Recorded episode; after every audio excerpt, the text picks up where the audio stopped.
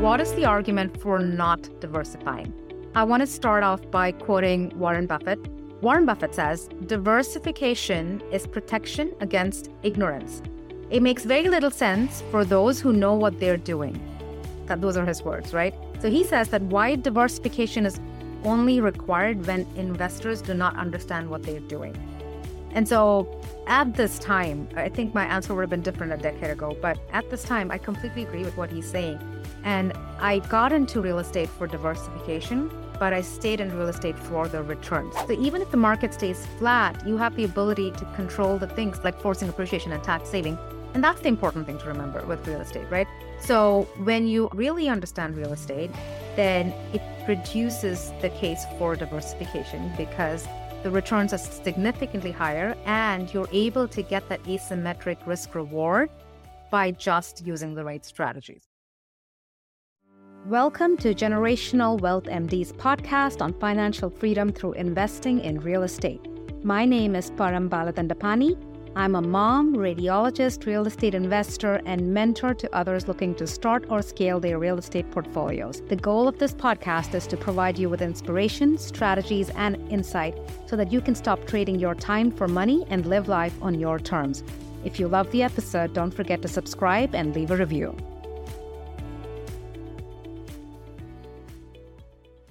Guys, today we have an interesting topic to diversify or not to diversify. And I really want to deep dive in, into this because there are two camps and I want to really know where everyone stands. I want to tell you my take on it.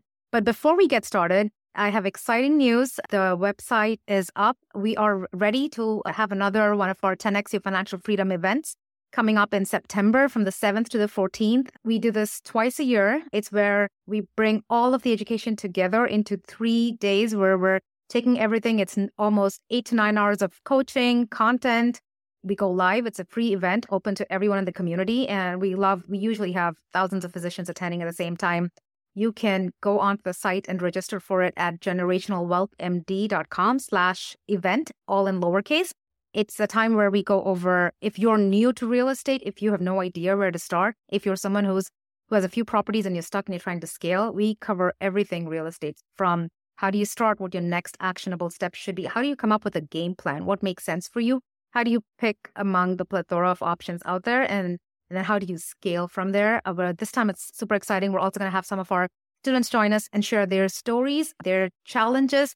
It is a very challenging environment right now with interest rates the way they are with the low transaction volumes property prices staying high but our members are still having amazing success they're still using all of these strategies so we're going to go over the proven framework and have others come and share their stories so i'm super excited Again, that's generationalwealthmd.com slash event. So please go ahead and make sure you register for that.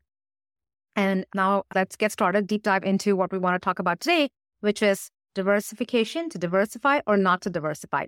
So I'm going to start off with the traditional path, right? The path that most of us have taken, right? And it's based on the fact that you don't want to put all your eggs in one basket. This is what we've been hearing all the time. And so we're taught traditionally to diversify within asset classes and across asset classes, right? So that's the difference over there. So most of you, hopefully, especially if you're starting out, you have a diversified portfolio, you're investing in the stock market. And when I say the stock market, I know when I started out, I started off investing in individual stocks, right? The dividend aristocrats. And I slowly transitioned away from that. And then I started investing in index funds.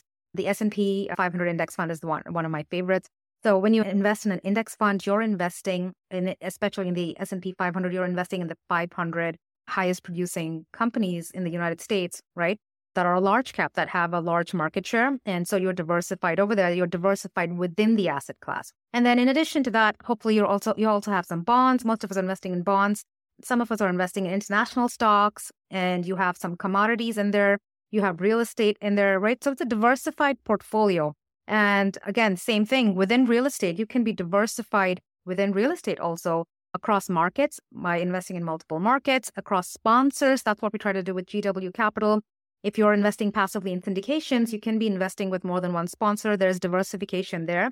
We work with two trusted partners that we have a great relationship with. So we bring that sponsor and market diversification to the community. You're likely also, when you're investing in real estate, there's some diversification across strategy. Some of our members do short term rentals and long term rentals and syndications, right? So there's some diversification there. And then the fourth way you diversify is across time, right? You're investing across different market cycles. So just because there's uncertainty in the economy, you don't stop investing. You're diversifying across time. That's the dollar cost averaging approach that you use in investing in the stock market. The same thing with real estate. So you're investing across time, right? And so there's diversification within the asset classes and there's diversification across asset classes. So why do we do this? Why is diversification in your portfolio so important in the traditional sense? If you think about 2000 to 2009, that is called the lost decade. And it's called the lost decade because as far as the S&P 500 index goes, right? That index stayed flat. It went down, it dropped, it went back up. So it stayed flat across that decade. And it's called the lost decade. There was an article, though, in the Wall Street Journal by Burt Malkiel where he talked about during that lost decade, if an individual had diversified their portfolio across index funds, which allows you to invest in US stocks, invested in international foreign stocks, emerging market stocks, bonds, and real estate, they would have taken a $100,000 portfolio and increased it up to $192,000. So that's compound interest. So that's a 6.7% average annualized return. You can see how much of an impact diversification would have had on that portfolio, right? Now, Ray Dalio also, his strategy talks about investing in 15 uncorrelated investments across stocks, bonds, real estate, gold, commodities, right? And the goal is to reduce your risk by 80%. These are numbers that he states, right? And to increase your returns by 5%. So you can see that we're talking about the whole point of diversification is to give your portfolio asymmetric risk reward. So you're reducing risk while increasing reward. That's the goal of diversification. Now, when I started out investing in real estate, I started out because at that time, with my understanding, or when I was starting out, I wanted to be investing in an inflation adjusted asset that was not correlated to the stock market, right? That's where the bulk of my retirement accounts were invested in. And I wanted to diversify primarily to invest in an asset that wasn't correlated to the stock market because everything is cyclical. And the goal was, again, to have that asymmetric risk reward. So that makes a lot of sense. And it made a lot of sense to me then. But I'm now in the other camp. So hear me out. What is the argument for not diversifying? I want to start off by quoting Warren Buffett. Warren Buffett says, diversification is protection against ignorance. It makes very little sense for those who know what they're doing. That those are his words, right? So he says that wide diversification is only required when investors do not understand what they're doing. And so at this time, I think my answer would have been different a decade ago, but at this time, I completely agree with what he's saying. And I got into real estate for diversification, but I stayed in real estate for the returns. So let me explain that. Let's take another look at numbers, right? Let's take a look at 2020 and 2021. I remember in 2020, and if you were doing this, let me know. But I know a lot of my friends were doing this. In 2020, 2021, everyone was doing options, day trading. And I heard a lot of people around me, and all those are traditionally, if you're entering and exiting within in less than a year, that's considered short term gains, so shorter duration trades. And they were boasting 20 to 30% returns. Now, if those are short term gains, and if you live anywhere near California or in most states, if you're in a high income tax bracket, you're paying marginal taxes on that income, which means that even if you make 20 to 30% returns overall and you look at it and you go, my God, look at that, uh, that was amazing, you're actually only making half of that. So 10 to 15%. And what happens if your portfolio did really great, you were holding on to it, you were smart and you weren't entering and exiting rapidly? If you were holding on to it, then, and if that's your strategy, buy and hold, then you're averaging out to a 10% return anyways. And that's what you're looking at. Now, what happened to leveraged real estate at that point? What does leveraged real estate mean when you have a mortgage on it? So real estate saw the same thing. They saw a 20% hike in, in prices and home prices. If you look at national averages, was about 20% for each of those years, actually. And I actually got trolled on social media for talking about this. When you get 20% returns on real estate, that's actually an 80% ROI. And that's the difference between stocks and real estate. And I'll explain to you why. So suppose you purchased a $200,000 property and you put a 50,000 down payment, right? So now you're leveraging your money.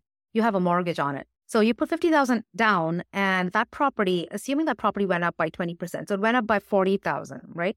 So it's gone up in price by 40,000, but the entire home value has gone up in, in value by 40000 You have $50,000 in that property, but you have a $40,000 gain on the property, which is an 80% ROI for you. That is the magic of leverage, right? So between leverage and inflation, because inflation, yes, that's why home prices went up, but rents also went up. Suddenly you were cash flowing massively because your mortgage was fixed and most of you, that's your biggest expense, right? And so as your rents go up and your biggest expense stays, stays the same, your cash flow is increasing massively. So not only did you benefit from leverage uh, with home price appreciation, you also benefit, benefited from cash flow and then debt paid on was happening. And if you were someone who could tap into advanced tax savings, and I know this doesn't apply to everyone, but if you were able to, and I was able to at that time, then you possibly had another $50,000 of income sheltered from taxes. So you're actually looking at 80 to 150% returns. Now, compare that to the 10 to 15% returns you're getting in the stock market, right? So if you really know what you're doing, there re- is less reason for you to diversify. There's actually more reason for you to just focus and do what you're really good at when you understand things. So I agree with Warren Buffett as far as this goes. Now, then I'm sure a lot of you are thinking, what happens when the market stays flat though? What do you do then? And we talk about this all the time even when the market stays flat, market appreciation is the only thing that, you know, that is staying flat, right? When you have those cycles that real estate is cyclical, prices go up and down. But we've always talked about how rents can plateau. They may drop by 5% annually. 2008, 2009, that's what happened. National average rents dropped by 5% in 08 and 4% in 09 before going right back up. So the market is cyclical, going up and down like crazy. Rents are not. And that's the important thing to remember. But you also in real estate have the ability to force appreciation. I talk about this a lot when I talk about even in syndication investing, right? When we're in, in multifamily, when we are saving $50,000 in expenses on a property and it's at a five cap, that's a $1 million increase in value, right? That's forcing appreciation. So you have the ability to continue to do that. And that does not depend on market cycles, right? It doesn't depend on market prices you have the ability to continue to use those tax savings, those tax strategies, and use that to boost returns. And some of our members, when they do short term rentals, they're getting 100% ROI just from tax savings in year one, right? Those are things you still have control over. So even if the market stays flat, you have the ability to control the things like forcing appreciation and tax saving. And that's the important thing to remember with real estate, right? So when you really understand real estate, then it reduces the case for diversification because the returns are significantly higher and you're able to get that asymmetric risk reward by just using the right strategies. And that's why we talk a lot about strategies. That's what that three day event is all about. So make sure you register for it and join us. And we talk more about this. We talk about success stories. You're going to hear from our members. You're going to actually see those numbers projected, what they look like for properties, and all the things that you can control. So, as I was talking to a lot of our investors this week, I know a lot of them talked about diversifying into debt funds. And the, way I look at it is yes, there's a slightly lower risk in it. And you still, with debt funds, you may be able to get 12 to 13% at this time. But remember that your returns are going to be taxed at your marginal tax bracket. So your return is actually half of what you're getting, right? That's important to remember. And so I say, when you're looking, and I still there is a case for diversification within the asset class, right? So if you're still looking to stay safer even within real estate, and we talk about this all the time, especially as far as strategy is concerned, you have your core assets. The asset we have right now, the syndication opportunity we have right now, is Park 33, which is a core plus asset, which means it's an asset that is brand new, that is high cash flow. And we're going in and we're moving it from a from a core plus safe, low risk asset to a value add by doing operational value add, where we're going in, we're not really putting in a lot of capital into the asset, but we're going to increase rents, bring them up to market rents, bill back utilities, and reduce expenses. A lot of those things are done without additional cash. That's value adds. You're bumping it up to value adds, and it's tax efficient, unlike debt funds, right? So you're essentially taking a core asset, making it a value add asset, so increasing returns while the asset is still really low risk, right? So there's so many ways to diversify within the asset class and still get asymmetric risk reward, which is what diversification does for you. And that's what I wanted to highlight for all those of you who are listen, listening and want to get into Park 33, it's generationalwealthmd.com slash Indiana in lowercase. And the last day for soft commits is the 21st. So make sure you get that in. But again, like I said, you have the ability to diversify within the asset class. You have to, the ability to diversify across strategies and diversify across markets and still not really need to diversify across asset classes. And so that's the second argument, right? So that's the second camp. And I really, for those of you listening, drop in the comments. Tell me what you think about the diversify or not to diversify argument. I want to know what camp you're in and what your what your logic for it is. But before we wrap up, I want to talk about one final point. Even within real estate, right? Within our community, there is a crucial role for diversification. And when do you really absolutely need to diversify? And I highly recommend this for our real estate investors. I would say that three times, right? So again, it's a diversification across strategies. If you are entering high risk opportunistic deals, if you're in syndications that are currently doing ground up developments in this economic cycle, that is an opportunistic deal. There is market uncertainty, and you're going into an opportunistic deal. I would say for those investors, and many of our investors who are investing, we don't necessarily, we don't in our syndications at this time, we're not being opportunistic. We're staying more towards that core plus low risk segment. But for those of you who are investing in opportunistic deals, ground up developments, I would say that's a time to think about diversifying into within real estate into lower risk assets. Some of those really high cash flow assets from day one that you have a really good value add plan for. That would be a good way to diversify and bring in that asymmetric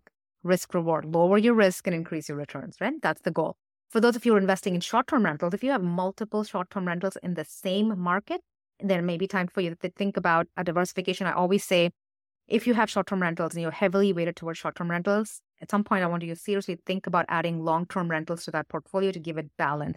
Because short term rentals do get affected by macroeconomic trends more. It is run more like a business. And so it's important to have that balance in there. If you're flipping, if you're investing in, this is n- not necessarily the market to be flipping with the uncertainty that we're in. If you're in the office space, again, office space has seen a massive decline in occupancy and is definitely in distress. And so if you're in, if you have any of those strategies and that's the bulk of what you're doing, you need to be thinking about diversifying. What about markets? Diversification across markets, I think, is important, especially if you're in markets that are very prone to natural disasters. When I was investing in Houston, a big part of why I started diversifying out of Houston was because of flooding, right? And you don't want your entire portfolio to get affected by one natural disaster. Diversification across strategy and market becomes important in those scenarios. What about timing? Timing the market. I know there are two camps as far as this is concerned. I feel like maybe we even had a podcast episode on this. I can't remember. But no one can really time the market. Okay. And and in 2020, during the pandemic, I remember there were so many people sitting on the sidelines and saying, This is not the time to go in. And I remember going in hard and it paid off because no one expected 2020 and 2021 to be the years to be in a high inflationary environment, which then led to rent increases and property price increases that we did not expect. And so the problem with timing the market is that you have to be right twice. You have to be right when you're entering, you have to be right when you're exiting. And it's really hard to get that. And so my belief is that there is a way to invest in every market cycle. You have to have the right strategy. And market cycles, the market typically goes up, but it has those undulations. And so when you are in recession or recovery, that's when people get the most fearful that's also the time when there's the highest opportunity. So as long as you're planning for worst case scenario, you're very strict about your criteria. That gives you the ability to hold the property and you're controlling all the things that you can control, value add, tax efficiencies, right? You're doing all of that. You'll be fine. Recessions and recoveries, those are the best times to invest just because that's where you have the highest opportunity. But like I said, it's like dollar cost averaging with stocks. You really have to have a strategy for every market cycle, and that makes the most sense. I don't know how many of you actually, when the stock market dropped in 2020, how many of you actually went in there and put a half a million into it and then benefited from it? That's really hard. That's the whole problem with psychology. Because I remember when I was trying to infuse money into the stock market, then I remember friends saying there's going to be a second wave. There's another time to go and do this. And most people really didn't make use of that opportunity. And it's the same thing. Anytime we're in a recessionary or a recovery phase, that's when there's the most fear, but that's when the most opportunities are. So don't try to time the market. It's always about going to, about having the right strategy and sticking to your criteria, right? And controlling the things that you can control. And you have the ability to do that in real estate. So again, we're at the end of the topic. This is a topic where I really want to know which camp you're in. So drop it in the comments on Facebook, YouTube, on the podcast. You can leave comments also. I'd love to hear from you guys. And if you haven't signed up for the three day live event, make sure you go to generationalwealthmd.com slash event. If you have no clue what you're doing with real estate, but you want to get started, if you really just want to accelerate a financial freedom, if you are really looking to scale rapidly and you want to know how people, how other physicians are doing it in this environment, it'll be great to have you join us. It's completely free, it's virtual, it's live. Join us live September 7th to the 14th, and I will see you guys there.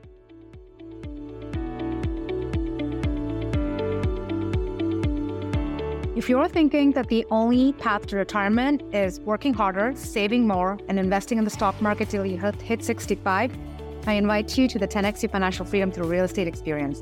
This free virtual coaching event from September 7th to the 14th is going to be a game changer.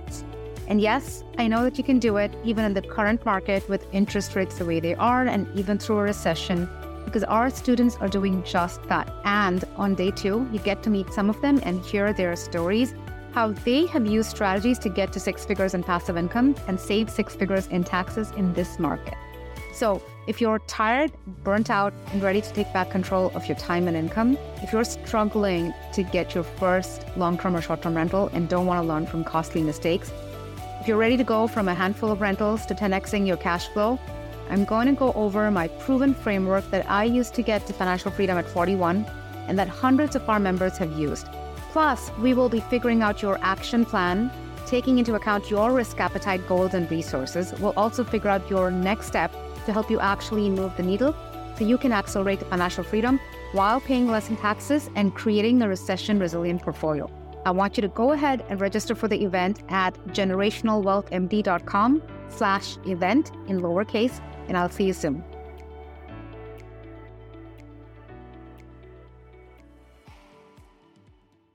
I hope you've been inspired by this episode and are ready to take action. Your feedback means the world to me. If you found value in what you heard, I would greatly appreciate it if you could take a moment to rate the podcast, leave a review, and follow the podcast. And if you really like the episode, share it with a friend. Your ratings, reviews, follows, and shares not only motivate me, but they also help others discover the show and join the community. So please share your thoughts. Let me know what you liked and even what you'd like to hear more of in the future. I can't wait to hear from you. Stay tuned for more exciting episodes. And until next time, take care.